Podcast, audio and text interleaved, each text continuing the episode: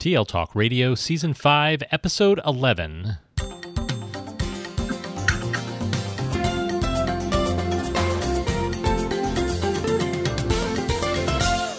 Welcome to Season 5, Episode 11 of TL Talk Radio, a regular podcast with Lynn Fuini-Hetten and Randy Ziegenfuss, where our goal is to engage you in learning, motivate you to share your work, and inspire you to lead for the change we need in schools for the digital age. I'm Randy Ziegenfuss. And I'm Lynn Fuini-Hetten. Good morning, Randy. Good morning, Lynn. So, direct from Paris, France. this morning. Uh, we're speaking, or afternoon, I should say, for our guest. We're speaking with Craig Vezina, founder and executive director of Z School an online project based learning nonprofit that helps young people harness their strengths and passions to further causes and solve the problems that they are most passionate about. Craig founded Z School in 2016 and for almost 20 years served as a history teacher, guidance counselor, administrator and leading international schools.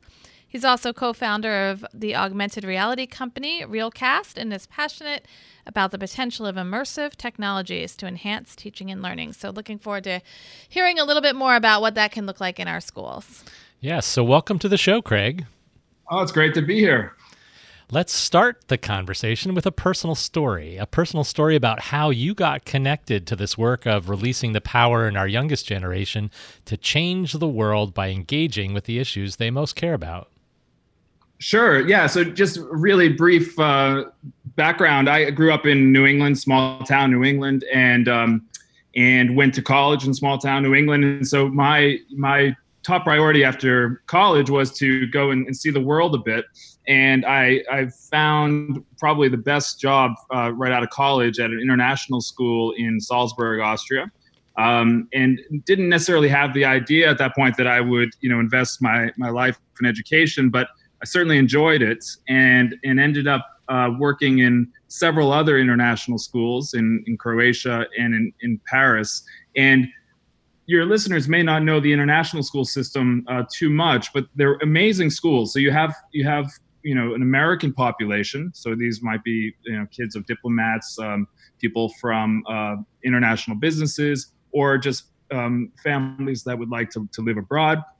Um, but they are, as the name suggests, very, very international in makeup. So, had an opportunity in 20 years in in schools to um, see kids from different cultures, um, the way they think, um, to be very much inspired by you know their their mindsets and their creativity, but um, but just sort of thinking more and more, you know, how are schools, both in the U.S. and abroad, how are we helping students both with you know global citizenship um, uh, education and um, sort of creative problem solving education. And what I latched onto, especially in the last few years, is the sense that we we're kind of missing opportunities with service learning.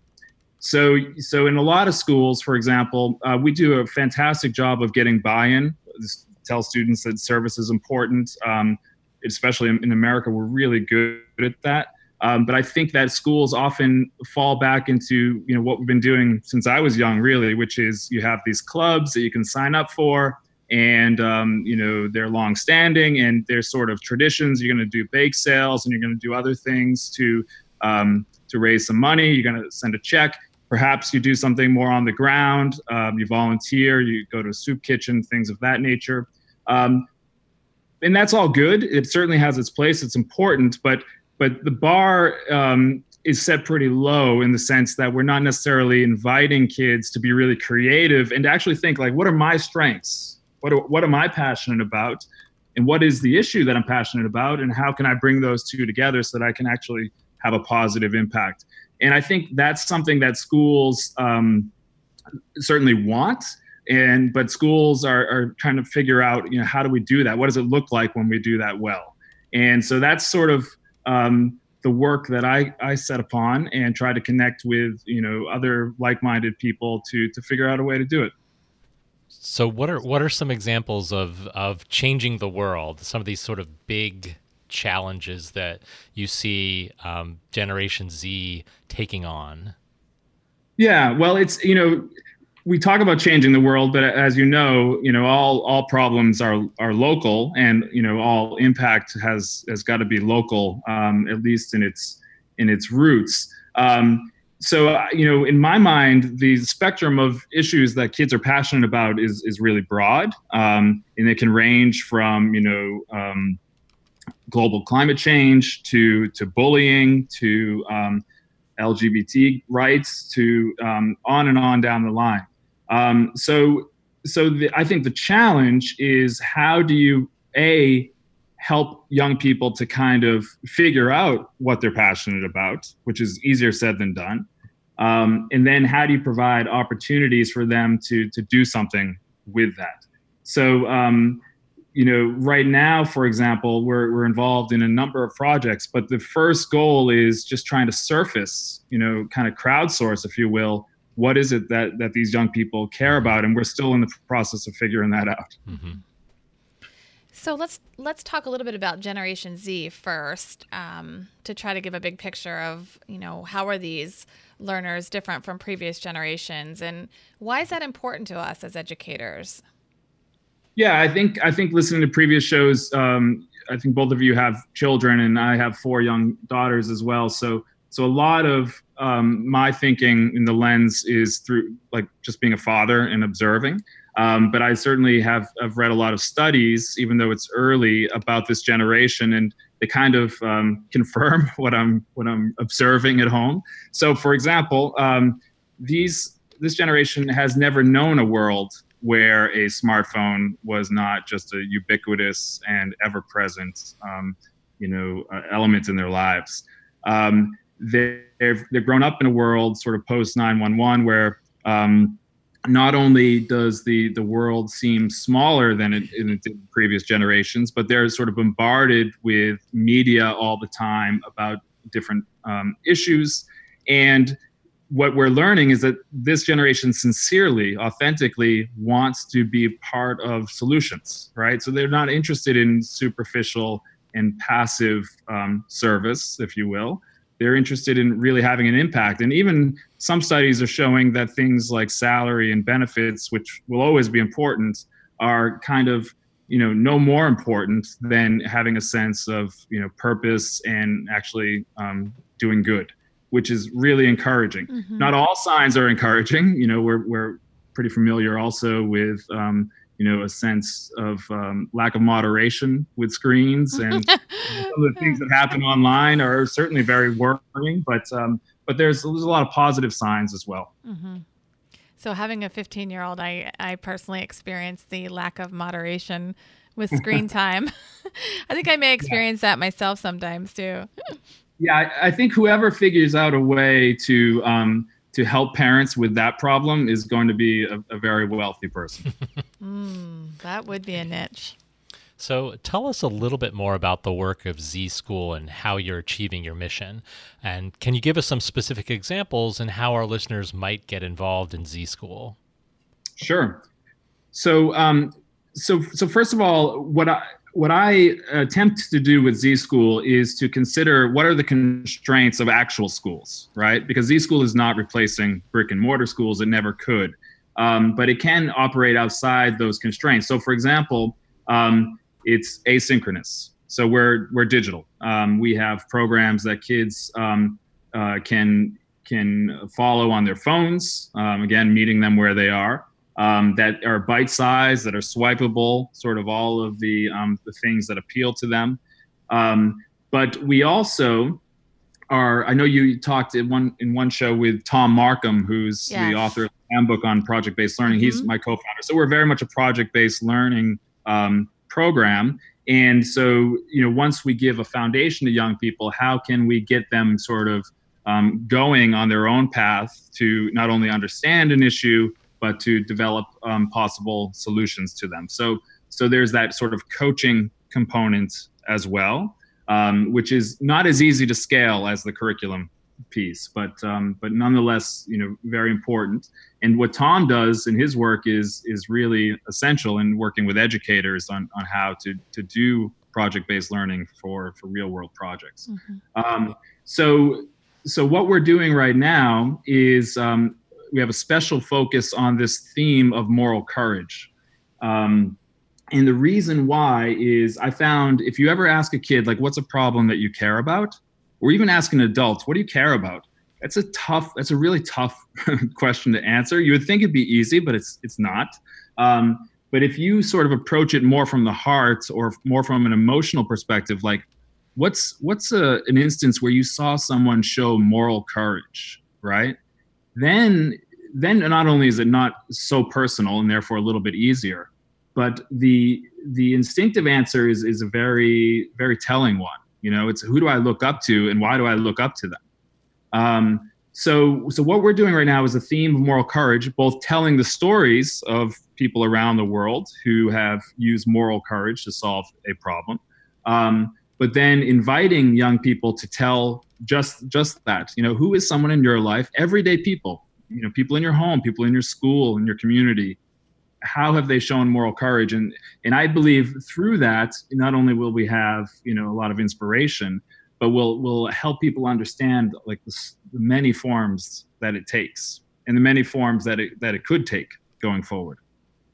As as uh, you're sharing this here the the thought is going through my head and this the challenge of us in education we're sort of in this sort of insulated world and you know, how much do we know as educators uh, about those things that our kids truly care about? And obviously, we need to start with that conversation and have yep. that conversation from the heart, like you say.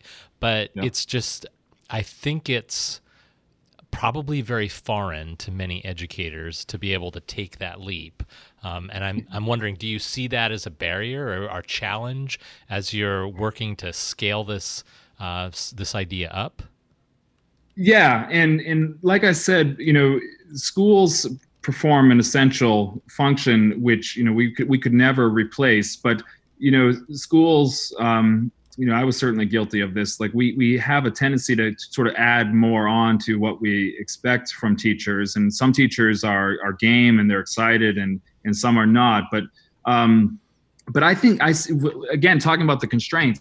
You know, one of the constraints is that we provide this type of conversation and training for teachers. We don't provide it for parents.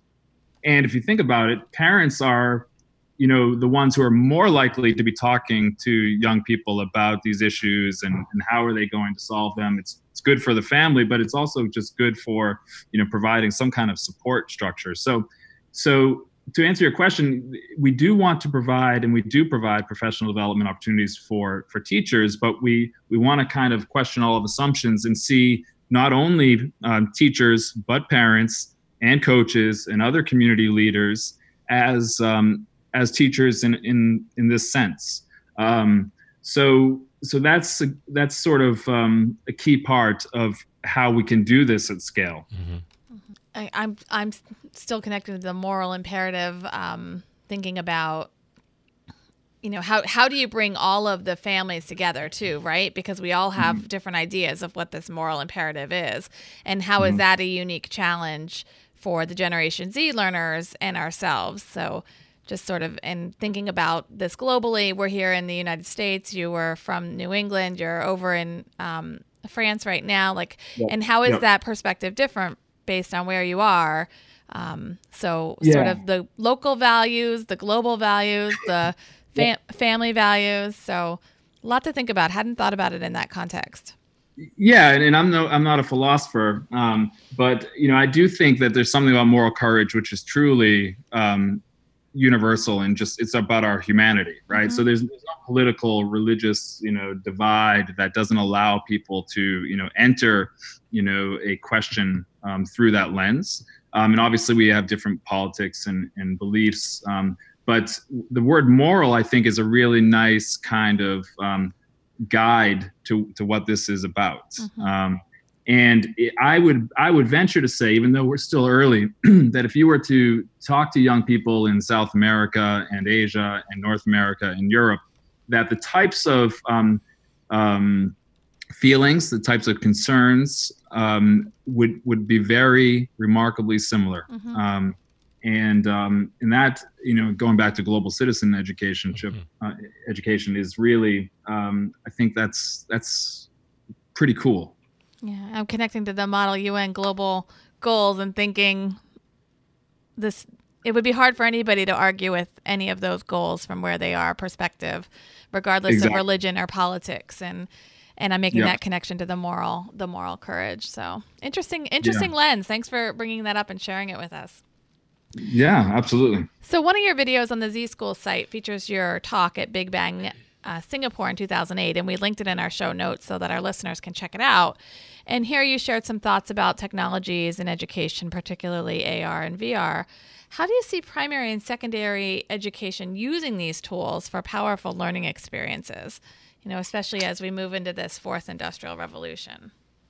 Yeah, yeah, and um, in so so your listeners don't think that I'm all over the map. You know, there's there's sort of a method to my madness and why I'm interested in these technologies is you know again as a father as well that there's no question these are going to be extremely powerful and they're going to um, they're going to in a lot of ways shape what the future will look like and for better or worse. And I feel like with the the internet, which you know it kind of grew not so long ago. Um, that we, we just kind of react all the time. Mhm. Um, and we have an opportunity with artificial intelligence and augmented reality, virtual reality in these early stages to say, this is coming, it's coming in a big way. Um, how can this be used for good? And not only as adults, how can we think about that, but how can we engage young people in that conversation? So, so for example, virtual reality, augmented reality could just be used for violent video games. Mhm. Certainly will be.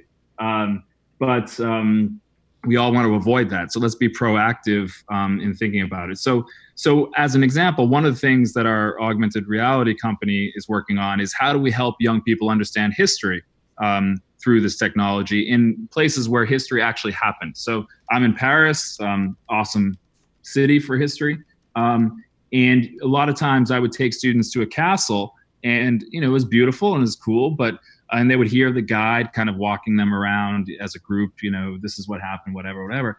But what if we used augmented reality to actually bring the history alive in that in that authentic context? So um, we work for example with with a, a medieval castle and you have a knight where the, the knight is telling you what's happening with the english invading during the the Hundred Years' War, and um, he's asking you to do things to help the situation, and, it is like a video game in that way. But when you have that type of experience, not only is it um, quite memorable, um, but in fact, the brain doesn't do a great job of distinguishing between, you know, was that real or was it not? Like the brain research tells us that um, augmented reality, virtual reality are they kind of leave the same type of deep imprints as real reality, which is scary.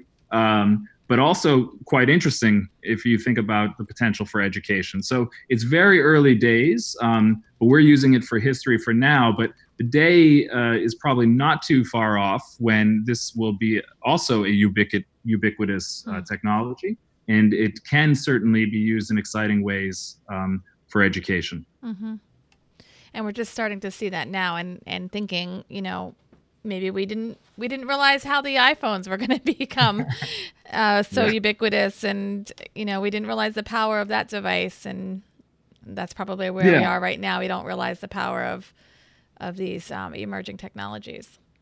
Yeah, and I can give you an even even simpler example. You've probably seen um, some of the, the Google experiences um, with Google Cardboard, but you know, not everyone will have the chance to come to to Paris. Um, but uh, with this technology, you can kind of have the next best thing, where you can you can go to the Louvre and you can see some of the works of art, and it's Mhm. it's just a much more dynamic, um, interesting experience than reading about it in a book, for example, or even a two dimensional YouTube video. Um, so so already there's a there's a lot of use cases out there, but the technology is just going to become stronger and stronger um, going forward.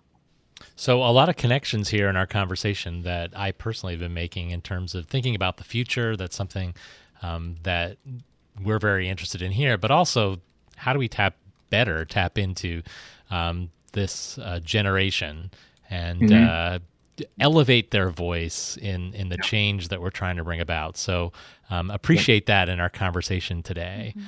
Um, so before we wrap this up and invite you to share what's next for you, uh, we have a couple of lightning round questions that we ask each of our guests this season.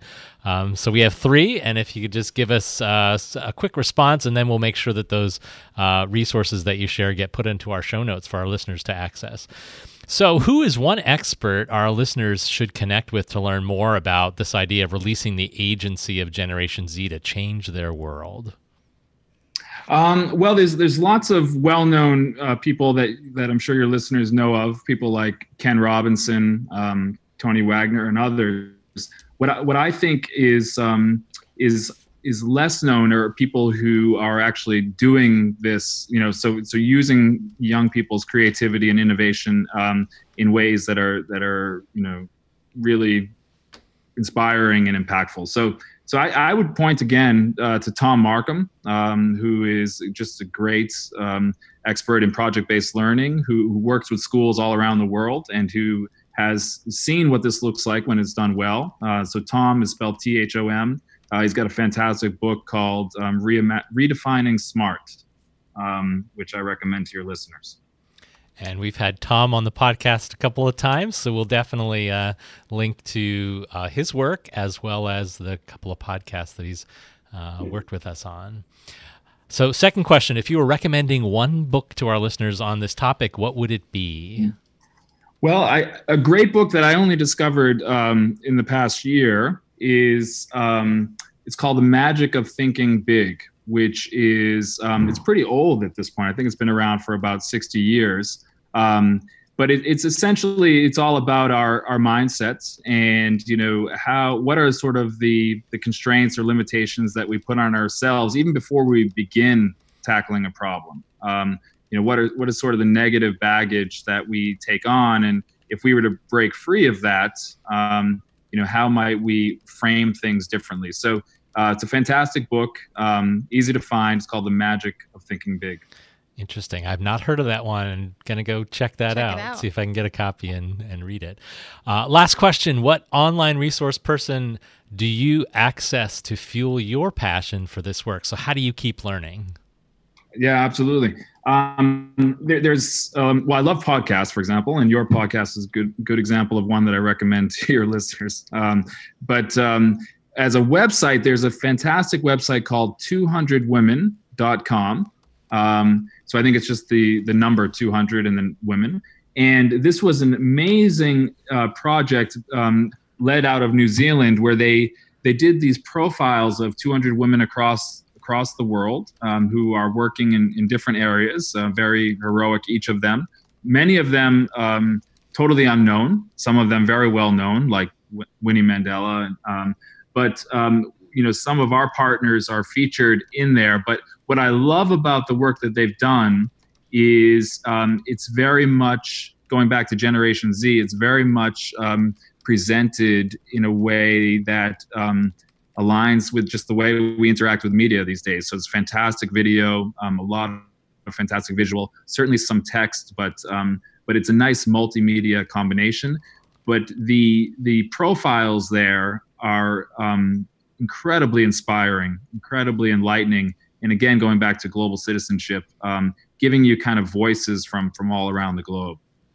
Excellent. Well thanks so much for those resources. That's that's been a, a, nice addition to our podcast this season and we get to sort of take a peek inside the brain of our guests mm-hmm. and what mm-hmm. they're thinking about and how they continue to learn. So thank you Absolutely. So, last question What's next for you, Craig? What are you working on now, or what are you working on near the future that you'd like to share with our listeners?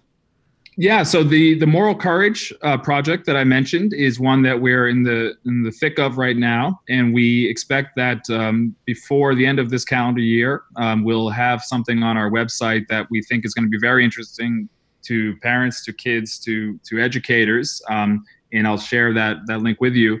Um, your your listeners might also be interested to know that we we have um, close to ready a um, basically a student advocacy course, which is designed to be both self-directed and project-based.